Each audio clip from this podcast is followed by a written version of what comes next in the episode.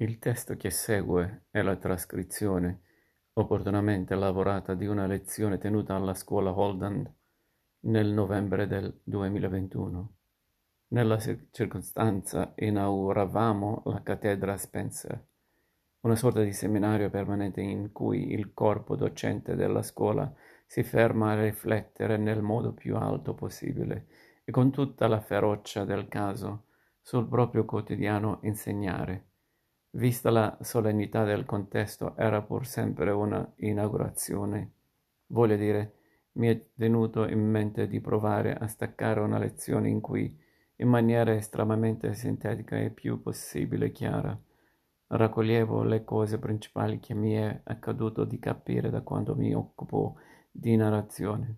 Mi sembrava utile fare, per così dire, un punto della situazione, provare ad abbozzare un sistema Dico tutto questo per spiegare come mai il testo, nel parlare di narrazione, si attardi spesso a ragionare su cosa significhi insegnarla.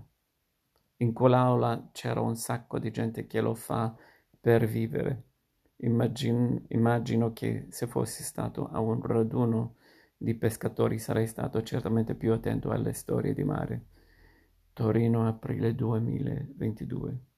Primo, accade talvolta che singole tessere del reale escano dal rumore bianco del mondo e si mettono a vibrare con un'intensità particolare, anomala.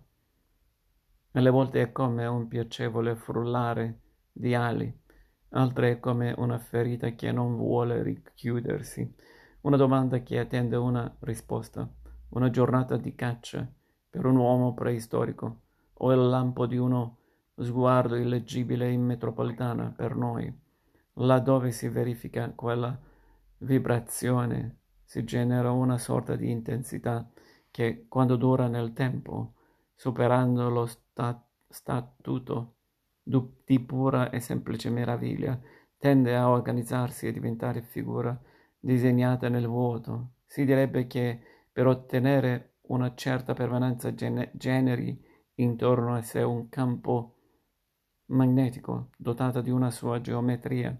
Noi diamo un nome particolare a questi singolari campi magnetici. Il nome è storie. Secondo, una storia è il campo di energia prodotto nell'animo di uno di noi dall'imprevista, l'impressione di una tessera di mondo. La sua genesi può durare un attimo o incubare per anni. Il suo tempo di germinazione misterioso.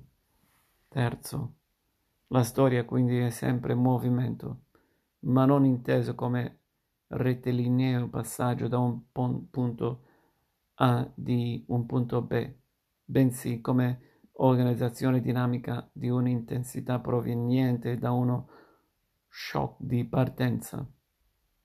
È il campo magnetico che si forma intorno a un'illuminazione la storia non è mai una linea, ma sempre uno spazio